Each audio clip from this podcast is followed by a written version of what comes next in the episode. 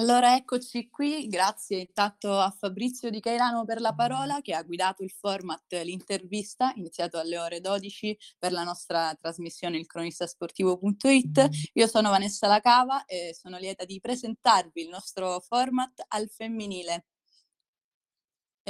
Quindi benvenuti a questa seconda puntata. Oggi, dopo aver elencato i risultati domenicali delle nostre squadre romane, avremo anche il piacere di fare una chiacchierata con Gioia Masia, che è l'attuale capitana del Fornello, è un nome noto nel panorama sia laziale che nazionale. Insieme a lei ci farà compagnia anche Michele De Torri, più tardi interverrà anche il mister del Chieti, Lello Di Camillo. Allora, questa giornata è stata positiva per gran parte delle squadre laziali. In Serie A al Tre Fontane la AS Roma femminile si è imposta per 2-0 sul San Marino Academy, ma questa è una notizia ben risaputa. Mentre in Serie B anche qui le due squadre sono state entrambe vincitrici, hanno portato in alto i colori della nostra città. La Lazio di Carolina Morace ha battuto il Pomigliano, che era primo in classifica, per 2-0, ha accorciato dunque le distanze sullo stesso Pomigliano, rimangono solo 4 punti di differenza, e sono seconde a pari merito con Cesena e Tavagnacco, che domenica si sono scontrate tra di loro e hanno preso soltanto un punto a testa. Quindi stanno scalando la classifica le ragazze di Carolina Morace, mentre la Roma Calcio Femminile, l'altra squadra in Serie B, ha vinto per 1-0 in casa del Vicenza, cioè in casa contro il Vicenza, ha conquistato 3 punti chiave in ottica salvezza, perché proprio il Vicenza si trova a lottare anche questa squadra per la salvezza. In Serie C abbiamo avuto il derby tra Roma Decimo Quarto e Aprilia, che nel girone C si sono appunto scontrate in uno scontro da metà classifica.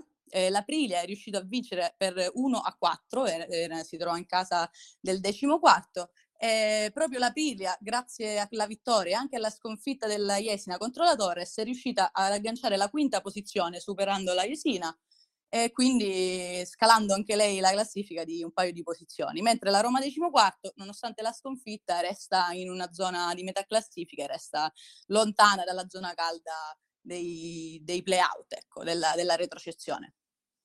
A tal proposito, proprio parlando di questa partita, abbiamo un intervento del mister dell'Aprilia, Luigi Colantoni, che ci ha riassunto un po' la partita. Facciamo partire subito l'intervento. La partita una partita difficile, siamo andati sotto per un episodio un po' sfortunato da parte nostra, però siamo rimaste in gara, siamo rimaste concentrate, siamo riusciti a pareggiare alla fine del primo tempo, dopo aver prodotto un ottimo gioco che non ci ha premiato fino a quel momento. La fortuna ha voluto anche che siamo andati a riposo con un uomo in più, che abbiamo sfruttato alla grande, mantenendo comunque una mentalità importante che abbiamo messo nel secondo tempo, dove poi siamo riusciti anche a, tra virgolette, a dilagare, a chiuderla definitivamente la partita. E c'è tanta soddisfazione perché c'è stata una bella reazione sotto il punto di vista della mentalità da parte della mia squadra. Quindi sono e siamo soddisfatti di questo momento che stiamo vivendo, che ovviamente a cui dobbiamo dare comunque una conseguenza nel proseguo del girone di ritorno. Quindi questo era mister Luigi Colantoni, che ringraziamo per questo focus. Passiamo adesso al girone D, dove la Ressa ha confermato il primato, ha vinto 1-0 sul campo del Trani, anche se Palermo e Chieti restano ancora a meno un punto, perché entrambe hanno vinto. Mentre l'unica squadra che non ha trovato punti è stata il Fornello, di cui oggi avremo come ospite Gioia Masia, che ha perso 5-1, una brutta sconfitta in casa contro il Pescara. Gioia, ci sei? Sei qui, riesci a parlare? Mi sentite adesso? Non sento niente. Ci sentiamo, sì. Ok, bene. Ciao, un saluto a tutti. Ciao, no, grazie a te. Per rompere il ghiaccio, un commento sulla sconfitta di domenica.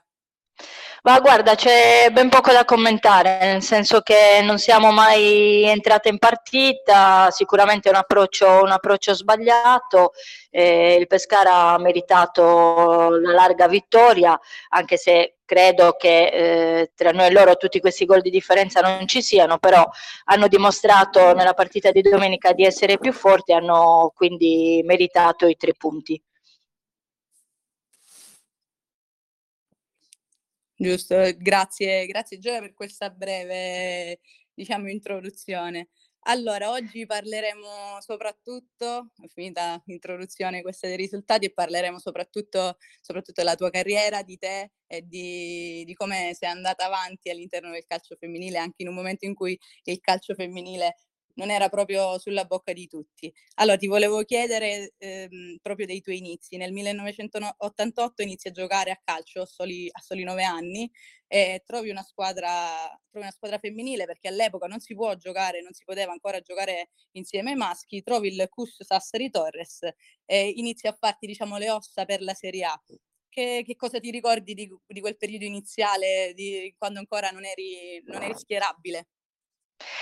Guarda, iniziare a 9 anni in una squadra dove erano tutte molto più grandi di me, anzi di noi, perché oltre a me c'era Manuela Tesse, che chi conosce, insomma, il calcio femminile conosce anche Manuela Tesse, sia come giocatrice che come allenatrice. Noi eravamo le più piccole. Sicuramente non è stato facile, soprattutto perché al di là della differenza d'età enorme, perché veramente c'erano giocatrici 20 anni più grandi di noi, c'era anche il dispiacere di non poter giocare e quindi di poter fare solo l'allenamento. Però a quel tempo era bello ed era importante anche fare solo allenamento, e sicuramente è stata una scuola importante, non solo di calcio ma una scuola di vita, perché comunque ci siamo sempre confrontate con una realtà più grande di noi. Mi hai raccontato anche di quel campionato fuori classifica?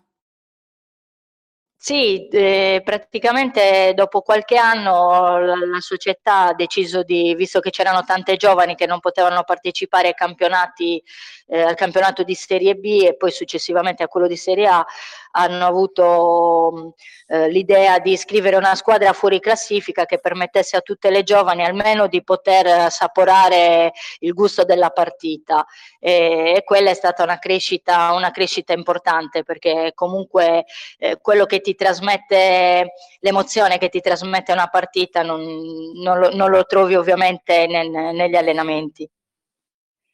Certo, è tutta un'altra storia, scendere in campo, magari l'ansia la domenica, come interpretavi da piccola, e se ancora le provi, le interpreti anche adesso? Ma allora, prima secondo me le interpretavo in maniera eccessiva, nel senso che non dormivo la notte prima della partita, non mangiavo niente, quindi andavo in campo a stomaco vuoto.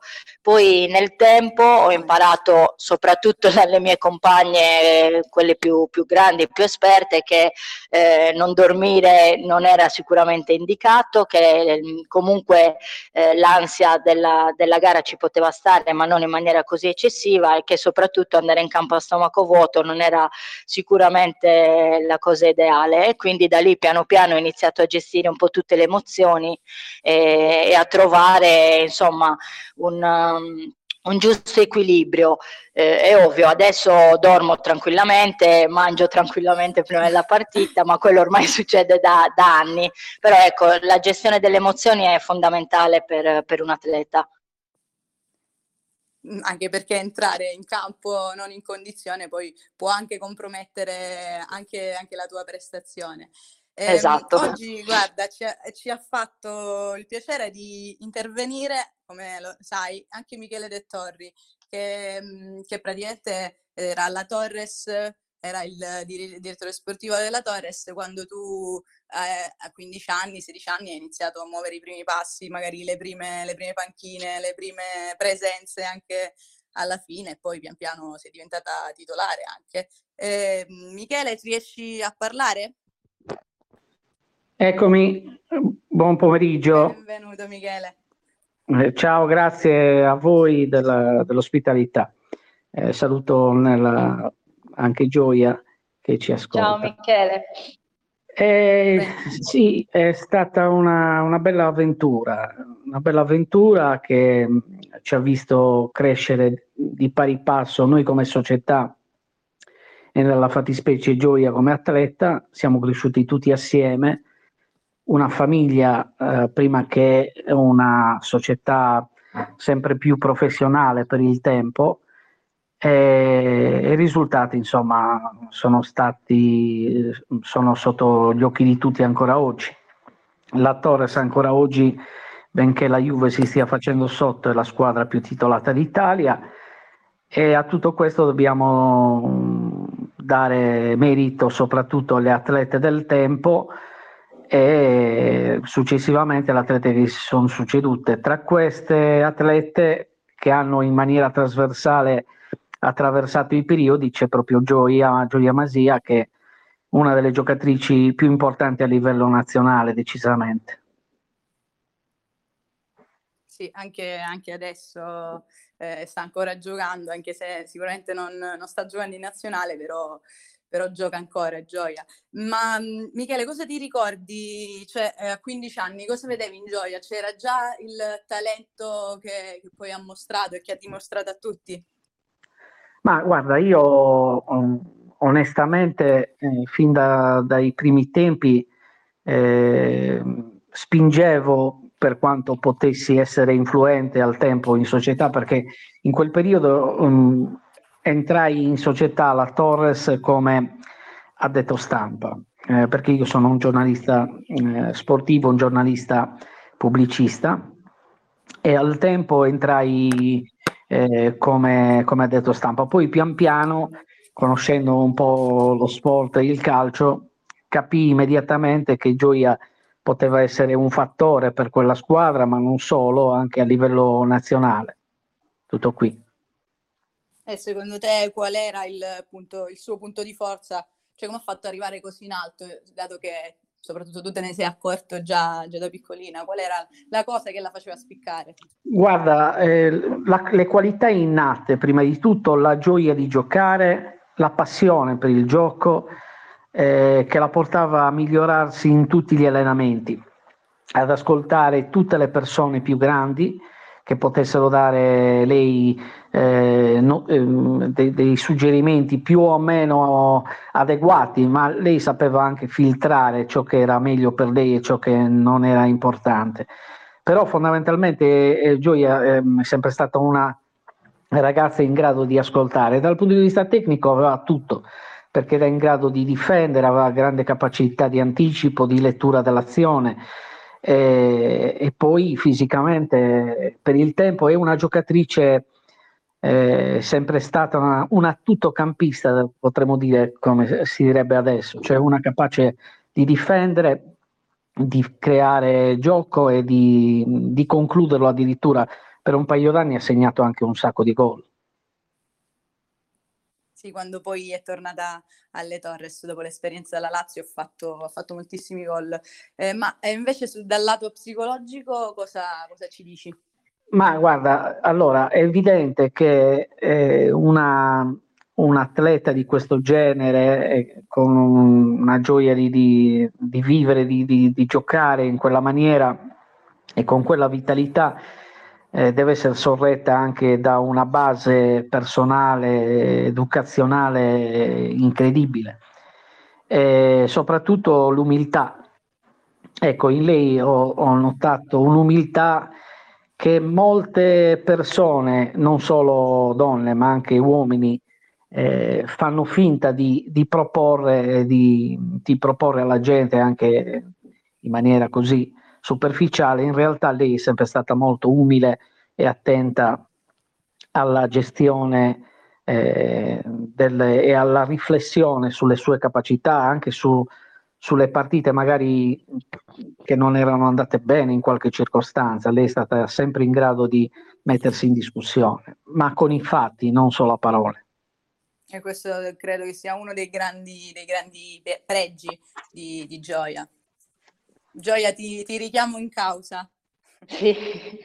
Quando nel 2002 praticamente lasci la Torres, hai raccolto 230 presenze, 22 gol, che per un difensore sicuramente non sono pochi, 3 scudetti, 2 Coppe Italia, 1 Supercoppa, ma soprattutto tantissima esperienza. Quali sono i tuoi ricordi più belli degli anni in cui hai iniziato a giocare da titolare alla Torres, poi finché non sei andata via nel 2002? Vabbè, sicuramente il ricordo più bello è quando abbiamo vinto lo scudetto, il primo scudetto, che era il primo scudetto non solo per me come giocatrice, ma proprio per la città di Sassari. Io ho girato veramente tante squadre, dove in ogni squadra ci ho lasciato il cuore, in ogni squadra ho dato tutta me stessa, però quando giochi per la maglia della tua città, l'emozione, i ricordi, anche i momenti meno belli e meno piacevoli, comunque li ricordi in maniera differente. Quindi lo scudetto, il primo scudetto, che non toglie niente ai 2 successivi, però il primo ovviamente è quello, è come il primo amore, no? È quello che poi non ti scordi non mai. Non si scorda mai. No. E il primo scudetto è arrivato nel 1994. Quell'anno sì, il rivale per eccellenza era il Torino, che è arrivato secondo a 3 punti, ma voi avete perso lo scontro diretto. Ci racconti di quella partita? Allora, noi sì, la partita di andata la giocammo a Torino, il risultato fu di 2-1 per il Torino. Io di quella partita mi ricordo un episodio finale dove, siccome la squadra era stata costruita per vincere lo scudetto, e quella sconfitta diciamo che un po' era inaspettata, almeno per una ragazzina come me che aveva 16 anni, quindi a fine partita mi sono buttata per terra e mi sono messa a piangere, e lì è passata Carolina Morace, che quell'anno giocava con noi, mi ha tirato su e mi ha detto: ricordati che non si piange mai per una sconfitta, ma soprattutto non si piange mai davanti all'avversario. Devo dire che quello è stato un insegnamento importante, ed è uno di quegli insegnamenti che io poi ho portato avanti e ho appreso da tutte le grandi giocatrici con cui ho giocato, perché come dice Michele, ho sempre avuto questa grande capacità di ascoltare, e sono stata anche molto fortunata, perché io posso dire di aver giocato con le più grandi giocatrici italiane, tra cui Morace, Guarino, Bavagnoli, Panico, D'Astolfo, potrei stare qua ad elencarle tutte, perché sono state tutte veramente giocatrici importanti, giocatrici che hanno fatto proprio la storia del calcio femminile. Della nazionale, sì, sì. Della nazionale, sì, come Antonella Carta, ma veramente potrei stare qui ad elencarne tantissime. E quindi quell'episodio, diciamo che di quella partita mi ricordo quell'episodio là, negativo da una parte, ma dall'altra sicuramente positivo. E a proposito di personalità del nazionale, anche tu fai il tuo esordio in nazionale maggiore nel 1995. Come l'hai preso questo esordio? Come hai vissuto quei momenti? Vabbè, inutile dire che lì non avevo né mangiato né dormito, ma probabilmente da una settimana, quindi era, a livello emozionale è stata una cosa incredibile. E poi è ovvio, quando la maglia azzurra solitamente uno pensa che sia poi il punto di arrivo, in realtà è il punto di partenza, però devo dire che ogni volta che tu la indossi dici: ce l'ho fatta anche questa volta. È una maglia preziosa, perché poi è una maglia che unisce tutti, quindi è magica, è unica. Ed è anche una grande emozione, immagino, indossarla. Però sì, è stata una grande emozione, soprattutto immagino il 7 giugno del 2000, quando in una gara delle qualificazioni agli europei del 2001 contro l'Islanda trovi il gol in nazionale. Te lo ricordi? Te lo racconti? Guarda, ricordarmelo non è difficile, anche perché io ho fatto solo un gol in nazionale, quindi è impossibile dimenticarlo. Sicuramente è un gol molto importante, perché ci ha dato la possibilità poi di andare a fare lo spareggio per disputare l'Europeo del 2001. Sì, mi ricordo, allora, quelli erano gli anni di cui parlavi prima, di cui parlava prima Michele, in cui, non lo so, probabilmente baciata dalla fortuna, in quegli anni là ogni pallone che toccavo facevo gol. Quindi anche il tecnico della nazionale aveva deciso di farmi giocare a centrocampo. Anzi, mi ricordo, no, mi ricordo che in quella partita là lui mi voleva dare, ha fatto la riunione prima solo con i centrocampisti perché mi faceva giocare a centrocampo, allora mi ha detto: Masia, oggi giochi con la maglia numero 10. Io quella maglietta le ho detto: no, io non posso indossare la maglia numero 10 perché questa maglietta è di Antonella Carta, che, come ti ho detto prima, è stata una delle giocatrici che ha fatto la storia del calcio femminile ed era andata via da poco dalla nazionale. Lui mi ha detto: no, tu oggi giochi con la 10. Gli ho detto: no, mister, io non posso, è una maglia troppo pesante per me, mi dia la 8, un altro numero, non lo so, però la 10 no. Allora lui mi disse: Masia, prendi questa maglia e vedrai che ti porta fortuna. E così è stato, ho fatto questo gol, mi ricordo, mi ha portato molta, molta fortuna. Mi ricordo una triangolazione con Panico, quindi mi ricordo, io ho dato palla a Panico, lei me l'ha restituita e io credo forse con la punta ci sono arrivata, non lo so, comunque è stato, ecco, nello specifico non me lo ricordo benissimo il gol, però mi ricordo quell'emozione che è stata proprio un'esplosione di gioia nel vero senso della parola. Anche perché poi abbiamo vinto 1-0, quindi sì, 1-0, sì. Quindi diciamo che è un ricordo splendido.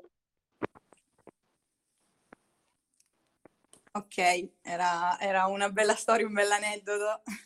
Poi dopo questo, diciamo, sempre nel 2000 vinci anche il secondo scudetto, nel 2001 il terzo, il distacco qui dalla seconda è arrivato addirittura a 13 punti, cioè sono stati magari stagioni un po' più facili rispetto al primo scudetto.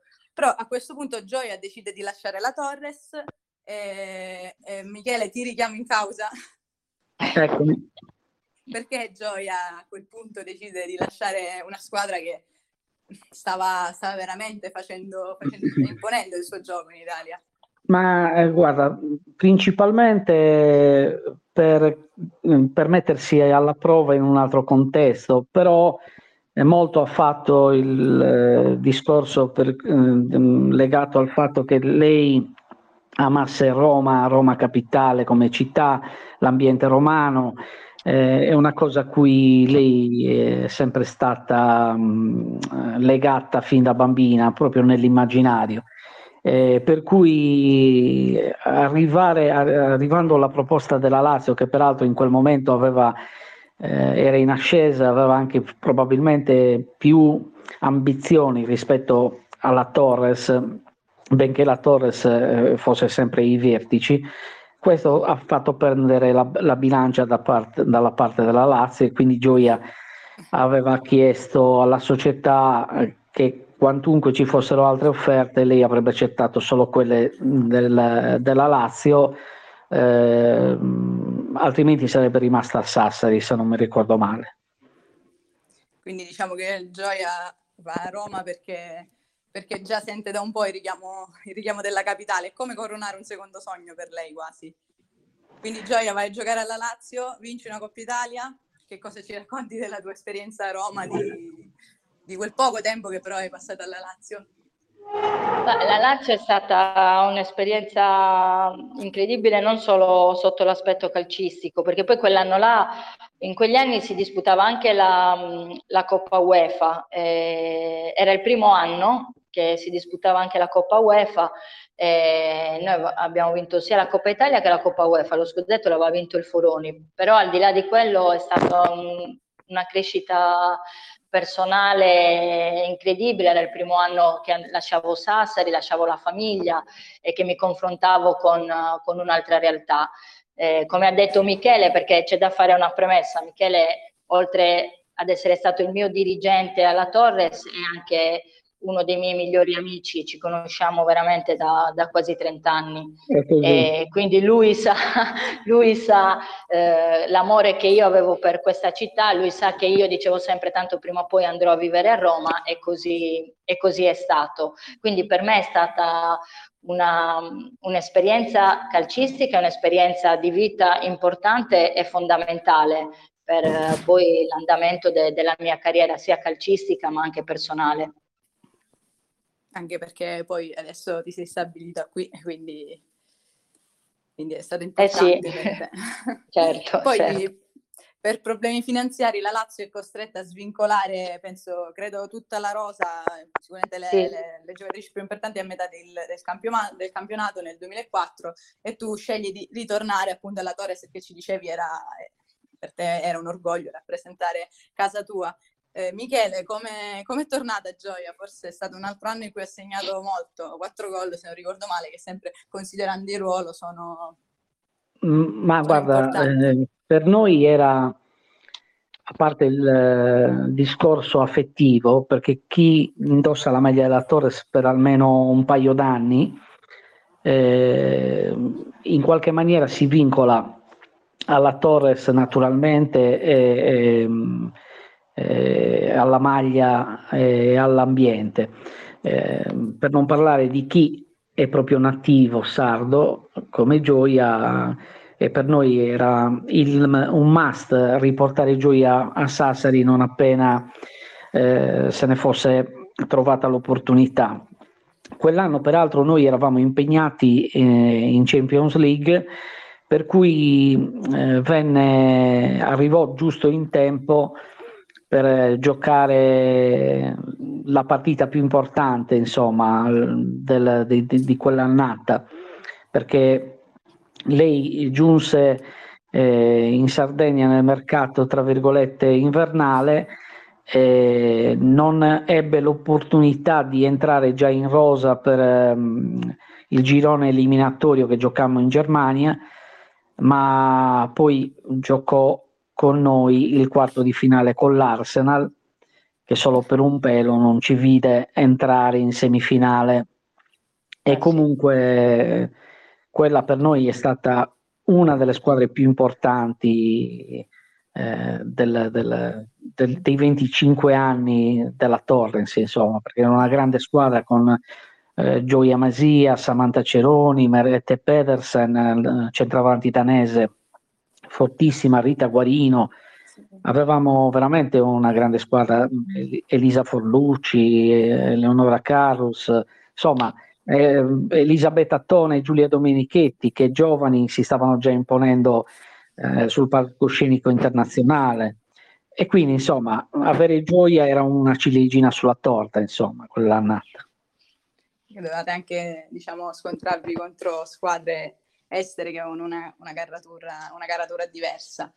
Però Gioia resta poco lì al Torres di nuovo, perché immagino Roma le sia rimasta nel cuore, quindi fa una parentesi a Boiano nelle Marche, e poi torna a Roma giocando con la Roma Calcio Femminile, inizia la Serie B, subito la promozione in Serie 2, poi la promozione in Serie A, e arriva anche la fascia di capitano che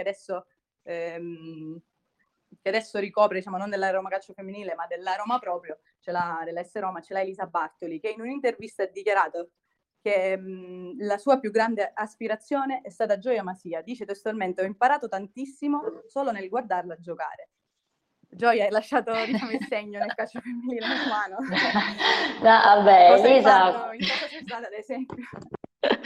Ma questo lo devi chiedere a Elisa. Io ricordo solo che, a parte che Elisa ha il soprannome di Ringhio, e quello gliel'avevo dato io perché la prima volta che l'ho vista giocare, mi ricordo, fece un'entrata in scivolata su un campo di terra. Io l'ho guardata e ho detto: una cosa del genere può fare solo Ringhio Gattuso, perché non... Probabilmente le avrò fatte anche io quando ero giovane, però insomma vederle di nuovo fatte da una ragazzina mi aveva impressionato. E quindi è arrivata la Roma che era piccola, credo 15enne.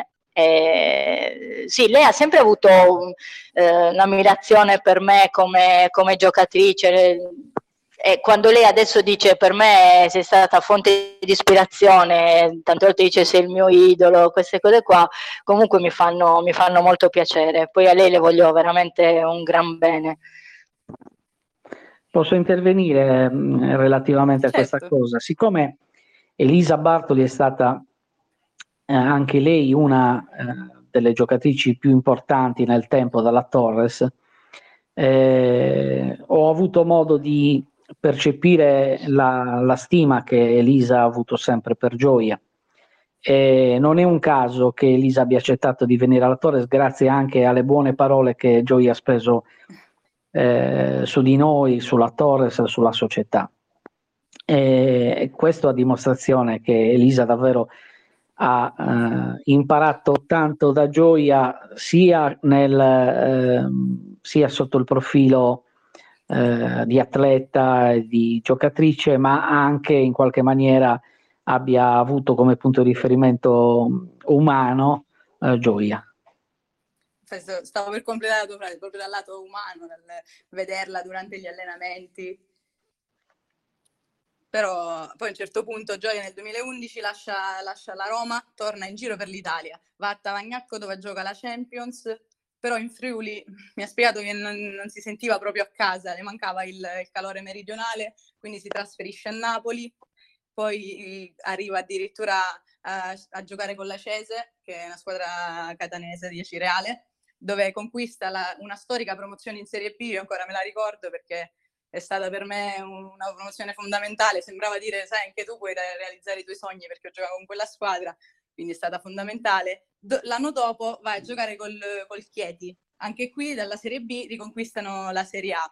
E a proposito, ho chiesto di intervenire al mister Lello Di Camillo, che dovrebbe essere qui con noi. Mister, riesci a parlare? Sì, ci sono. Un saluto a tutti. Un saluto a Gioia. Ciao, mister. Ciao. Buongiorno, mister. Cosa ci racconti di Gioia, di quel campionato? Guardi, ho ascoltato l'intervento di Michele. Penso che ha usato tutti i termini giusti riguardo a Gioia, che con noi ha vissuto una stagione, insieme abbiamo vissuto una stagione straordinaria. Abbiamo ottenuto la promozione in Serie A facendo una cavalcata straordinaria, 22 partite, 21 vittorie e un pareggio. Quindi diciamo che Gioia a Chieti è stata imbattuta, non ha conosciuto la sconfitta. Per quanto riguarda lei, dico che è una giocatrice straordinaria. Io purtroppo l'ho avuta a disposizione un solo anno, perché poi dopo ha dovuto fare scelte diverse, però ne sono rimasta entusiasta e dico che porta tranquillità, serenità nello spogliatoio, una calciatrice che da apprezzare e che, come dico io, ha lasciato il profumo nello spogliatoio quando è andata via. È una cosa che comunque non riescono a fare tutti. Grazie, mister, per questo intervento. Gioia, lo volevi forse ringraziare anche te? Credo di essere riuscita, anche non mi vedete, però. Vabbè, grazie, mi sembra scontato e riduttivo. Ha ragione quando dice che abbiamo veramente trascorso un anno fantastico. Io te l'ho detto domenica quando ho parlato del Chieti, credo che hai visto che mi si sono illuminati gli occhi, perché sì, è vero che quando si vince è tutto molto più facile, sia la gestione dello spogliatoio che anche da parte di un mister, però per arrivare a quello significa che c'è stato un lavoro precedente, c'è stato un lavoro sicuramente fatto nel tempo da parte della società, da parte del mister e da parte delle ragazze che c'erano prima. Quindi quando noi siamo arrivate, perché non ero arrivata solo io quell'anno, ma c'erano Di Bari, Martinovic, Vicenzi, quindi alla fine siamo arrivate in un ambiente che ci ha accolto intanto in una maniera eccezionale, perché quando tu arrivi e ti senti già a casa significa che l'ambiente dove stai andando è già una famiglia. E poi ovviamente vincendole praticamente tutte, non ci sono stati momenti di disappunto, di disaccordo, di tristezza, di malinconia. Quindi diciamo che è stato un anno, per me è un anno da incorniciare. Poi ho trovato delle persone che adesso, non perché il mister sta qua, però lo dico sempre, delle persone eccezionali con cui ancora mi sento, ancora ho rapporti e per cui io faccio il tifo quest'anno al di là di tutto. Ringrazio, Gioia. Sai anche che avrei fatto carte false per tenerti almeno un altro anno con noi anche in Serie A, però purtroppo so.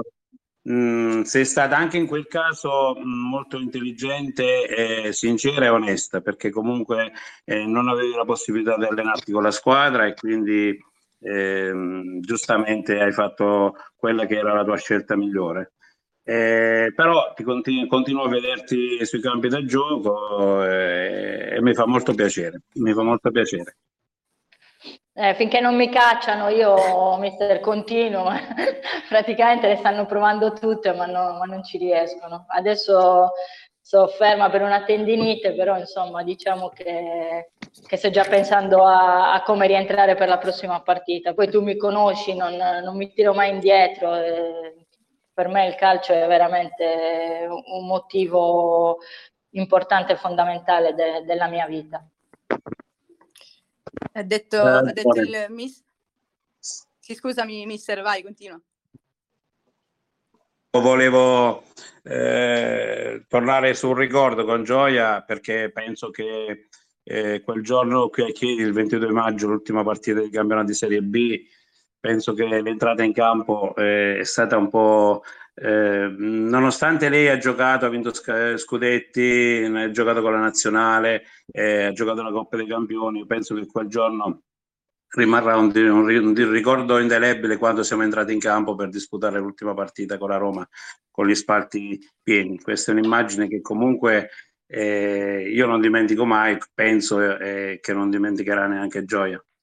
No, assolutamente. Poi mister, tu adesso hai fatto la Serie A, hai fatto la Serie B, hai fatto la Serie C, quindi tu sai che quando vinci non esiste categoria, cioè la vittoria è una vittoria punto e basta, e l'emozione che io ho provato quel giorno a Chieti è paragonabile all'emozione che ho provato quando ho vinto gli scudetti, quando ho vinto le coppe.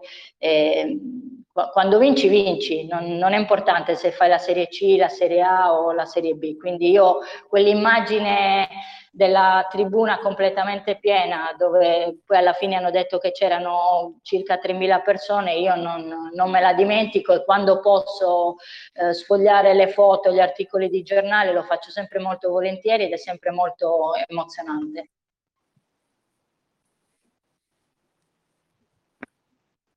Grazie mister, grazie anche a te Gioia per questo ricordo, perché vedere le tribune piene forse adesso è impossibile vista l'emergenza sanitaria, ma comunque non era neanche facile prima, soprattutto per il calcio femminile. Gioia, esatto. Il mister però ha detto che in quel momento hai fatto una scelta importante per la tua vita, praticamente hai tentato, perché... poi sei ritornata, di appendere le scarpe al chiodo, perché da cosa scaturiva questa scelta? Ma allora, la Serie A ovviamente avrebbe comportato un impegno maggiore, mentre in Serie B avevo la possibilità e riuscivo ad allenarmi da sola tutta la settimana e comunque non gravare poi sul discorso squadra. In Serie A, visto che l'ho fatta, sapevo che sarebbe stato veramente difficile. Io lavoravo fino al venerdì sera, quindi avrei dovuto raggiungere la squadra il sabato. Ho messo di mezzo anche il discorso anagrafico, perché comunque iniziava ad avere gli anni e quindi sarebbe diventato tutto troppo pesante, e non potendo garantire la mia prestazione al 100% come avrei voluto, visto tutti questi impegni, ho preferito rinunciare, ho preferito fare quella scelta là. Avevo deciso di smettere perché ho detto un anno così probabilmente non mi ricapiterà mai più, e quindi volevo chiudere in bellezza, però giuro ero convinta, perché io poi avevo parlato anche col mister, no ero convinta. Poi vabbè, ho giocato a calcio a 5 perché comunque lo vedevo come, poi volevo anche un figlio che poi non è arrivato, però insomma diciamo che le motivazioni per smettere c'erano tutte. Però poi il figlio non è arrivato, io ho giocato a calcio a 5 più che altro per non staccarmi completamente da quello che era l'ambiente sportivo. Calcio a 5, ho detto va bene, vado a giocare a calcio a 5, l'avevo visto un po' come un diversivo, un qualcosa per svagarmi a fine giornata dopo il lavoro. Poi, siccome io le cose le faccio sempre al 100%, l'ho preso come un impegno, e quindi poi alla fine anche lì ho fatto 2 anni e ho giocato come se stessi giocando a calcio, quindi alla fine non era cambiato granché, se non le dimensioni del campo. Hai fatto calcio a 5 qui a Roma. E poi hai deciso, sì, dopo un paio d'anni di ritornare al calcio. Cosa te l'ha fatto decidere?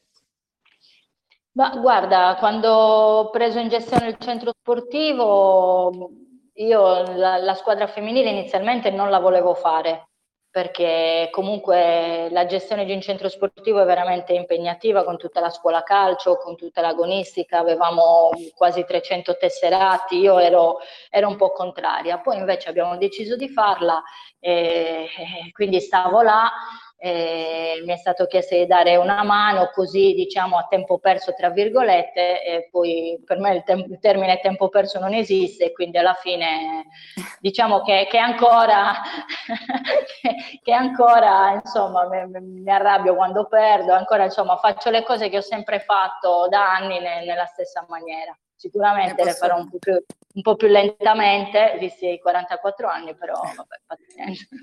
Posso confermare almeno per l'impegno, perché ho visto domenica che sei scesa in campo per il secondo tempo, nonostante i problemi muscolari, i problemi fisici che hai avuto. Quindi confermo quello che hai appena detto, la voglia che sei ancora anche rimasta un po' professionista dentro.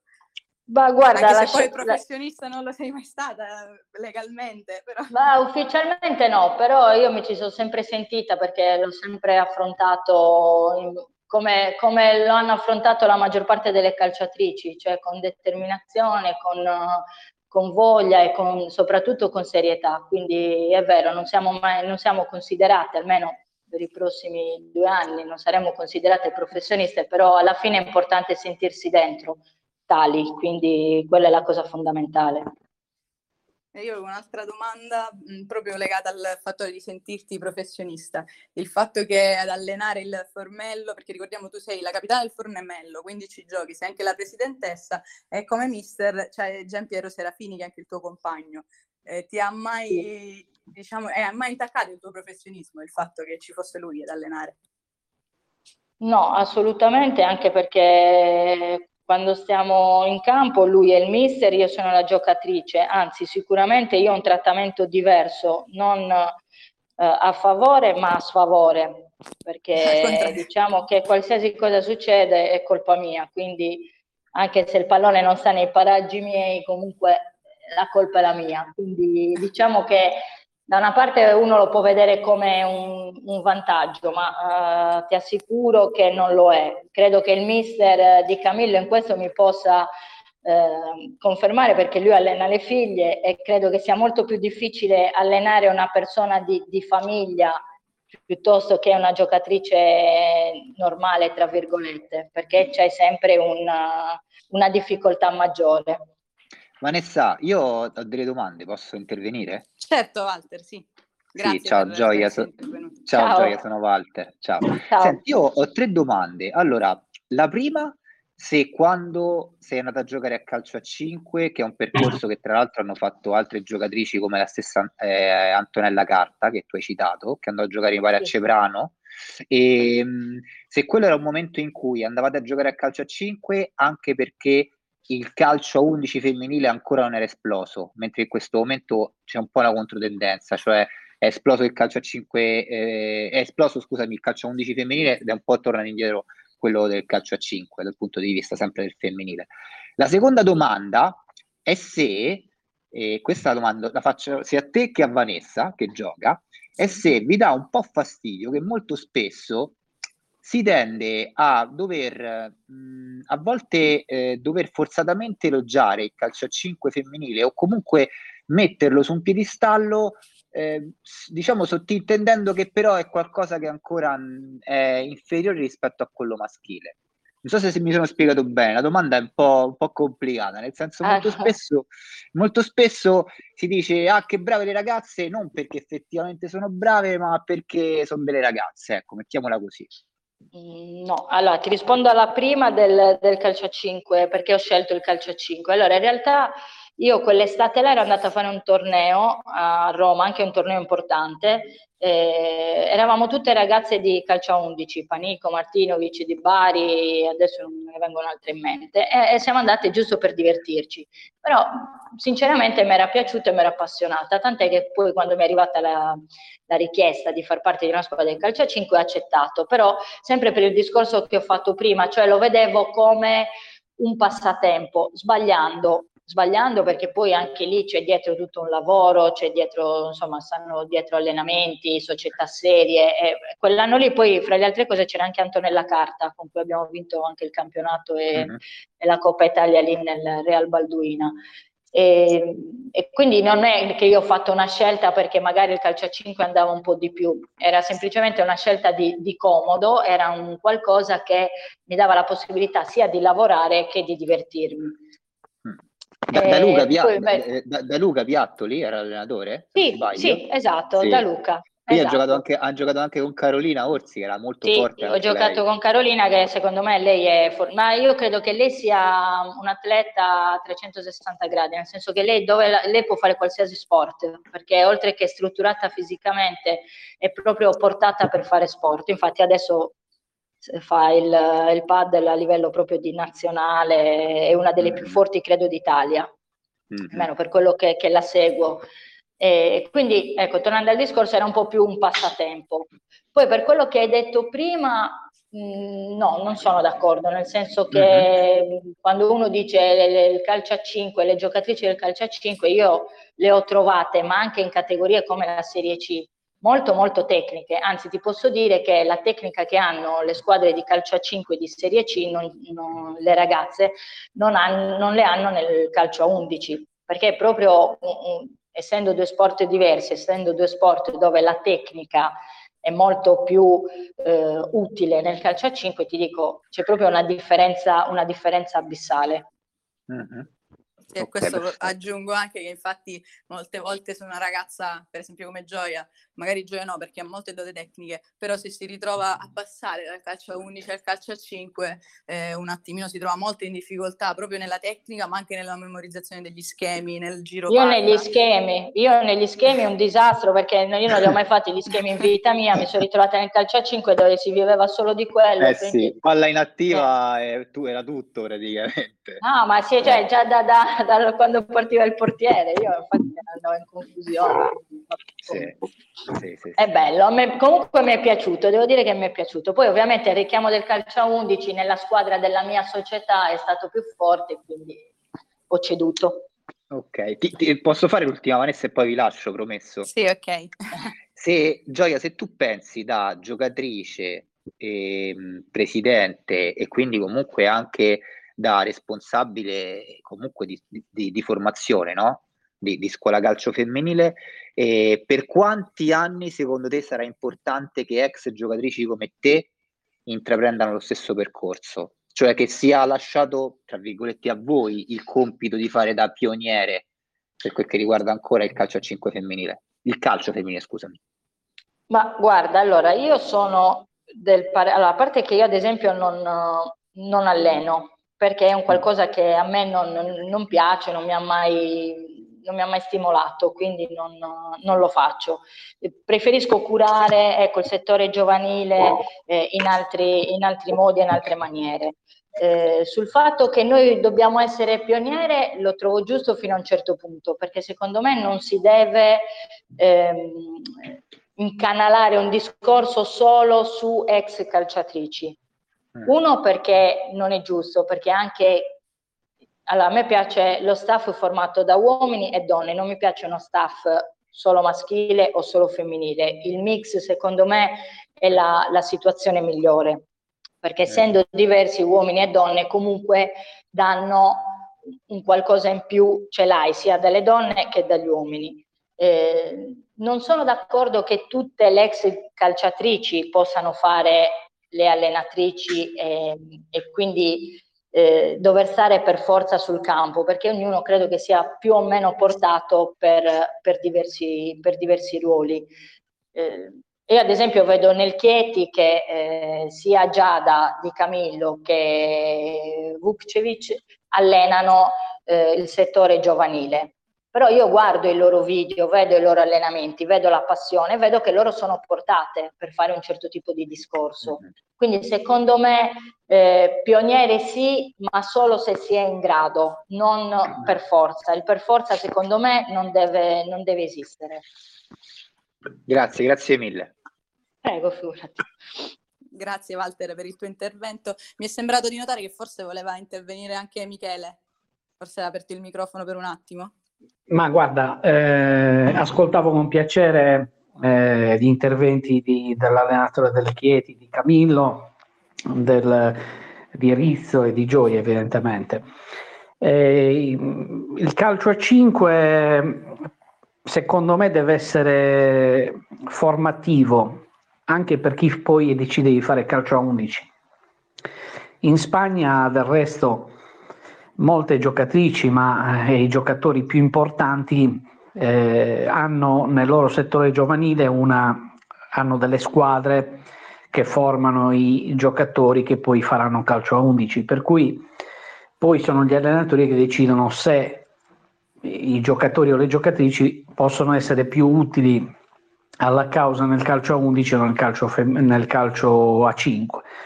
Peraltro c'è un aneddoto, Gioia forse non so se lo ricorda, ma dopo che la Torres vinse il primo campionato, tra le tante operazioni di solidarietà che la Torres usava fare nel tempo, facevamo tante partite per beneficenza, per creare delle raccolte fondi per molti indirizzi. Adesso non mi ricordo nella fattispecie, ma incontrammo proprio i campioni d'Italia della BNL allora di Roma e giocammo proprio una partita al Palaserra di Migna, al Palazzetto di Sassari contro la BNL. Quindi quello era stato il primo contatto col calcio a 5 di un certo livello, e le ragazze, devo dire, se le erano cavate bene con la BNL, pur essendo giocatrici di calcio a 11 con giocatori di calcio a 5. È evidente la differenza fisica, oltre che di abitudine. Esatto, oltre che di abitudine, però devo dire che era stata una partita formativa anche per dirigenti che di calcio a 5 erano a digiuno, sostanzialmente, anche per capire un pochino le difficoltà di uno sport assolutamente diverso, sempre con la palla, ma che ha assolutamente dinamiche che differiscono in toto dal calcio a 11. Comunque, ripeto, il calcio a 5 deve essere una parte fondamentale della crescita di ogni giocatore, di ogni giocatrice che decide di continuare nel calcio a 5 o nel calcio a 11. Che poi però alla fine diventano anche un pochino due sport diversi, ci sono però comunque certo delle cose in comune. Grazie Michele per l'intervento. Grazie a voi. Grazie. Stiamo per chiudere, quindi innanzitutto c'è qualcun altro che vuole intervenire? Sì, altra domanda? Io Vanessa, due domande per Gioia. Sì, Agostino, grazie. Allora, io ti volevo chiedere innanzitutto, sono Agostino, piacere. Ciao. Un momento speciale della tua carriera che ritieni sia un insegnamento da trasferire alle ragazzine che si approcciano adesso al calcio, e come seconda domanda una tua opinione per quanto riguarda l'esploit negli ultimi anni del calcio femminile, e dopo soprattutto il mondiale. Allora, un episodio in particolare così su due piedi che possa essere di esempio non mi viene. Ti dico che quello che che mi ha sempre accompagnato in tutti questi anni di calcio è stata la passione, e credo che quello, al di là di un momento particolare, credo che quello sia alla base di tutto. Se quando inizi qualcosa ci metti la passione, puoi star certo che la porti fino alla fine, perché possono succedere tante cose, si possono passare anche dei momenti meno belli, meno felici, però se hai la passione hai la forza per andare avanti e per continuare a inseguire i tuoi sogni e i tuoi progetti. Io ancora gioco perché ho passione. Credo che questo sia l'esempio più importante che si possa trasmettere alle giocatrici di adesso. È quello che io sto cercando di trasmettere alla mia squadra, che è una squadra giovane, a parte me ovviamente, dove ci sono ragazzini anche di 16, di 17 anni, a cui io cerco di trasmettere questa voglia e questo entusiasmo nel fare uno sport che poi alla fine non è solo uno sport, è una scuola di vita. L'altra domanda qual era, scusa?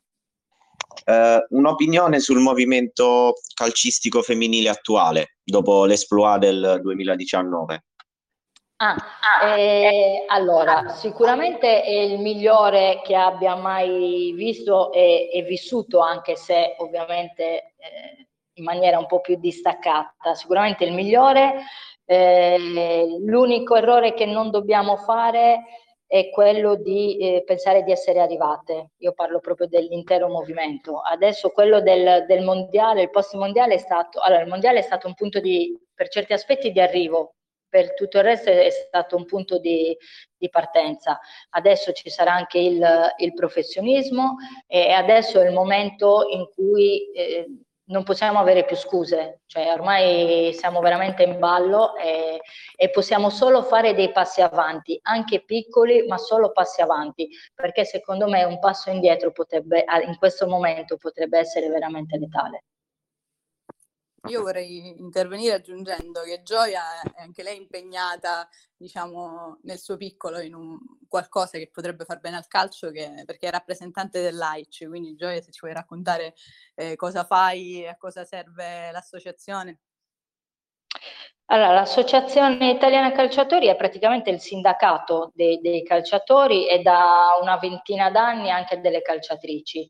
È una tutela che noi abbiamo, che ci viene messa a disposizione, dove vengono spiegate alcune cose burocratiche, diciamo, che la maggior parte di noi, a cui la verità la maggior parte di noi non si interessa, ma che invece poi risultano fondamentali. Ora ci sarà anche l'abolizione del vincolo sportivo, che è una lotta che l'AIC ha sempre fatto, e quindi è un passo avanti verso, secondo me, un qualcosa di veramente importante, perché l'Italia era l'unica nazione, credo insieme alla Grecia, che avesse ancora questo vincolo sportivo, che sinceramente è veramente una cosa allucinante, perché ancora leggo di società che non vogliono mandar via le proprie giocatrici, che preferiscono piuttosto farle smettere, piuttosto che farle inseguire il proprio sogno, che è quello di giocare in una squadra diversa dalla loro. Quindi questo è un traguardo dell'Associazione Calciatori veramente, veramente importante. Quindi è stato fatto tanto, ma c'è ancora tanta strada da percorrere. Gioia, è terminato il nostro tempo, io starei qui ancora una decina di domande almeno da farti, però è finito il tempo, quindi ti ringrazio, così come ringrazio tutti coloro che sono intervenuti. Vi ricordo anche che potete riascoltare la puntata su Spotify, e inoltre vi consiglio di seguire i nostri canali Telegram, Instagram e Facebook. A seguire, dopo di me, alle 15 ci sarà Leggende Sportive di Valerio Campagnoli, poi alle 16 Talent Scout di Agostino D'Angelo, alle 17 Recap di Carlo Bellotti. Quindi vi ringrazio, grazie a Gioia, grazie a Michele, grazie a Lello e grazie a tutti coloro che sono intervenuti. Grazie, un saluto a tutti. Walter e Agostino, grazie. Ciao. E spero che ci risentiremo presto. Va grazie bene, ciao, buona giornata, ciao. Buona giornata, ciao. Grazie. Ciao.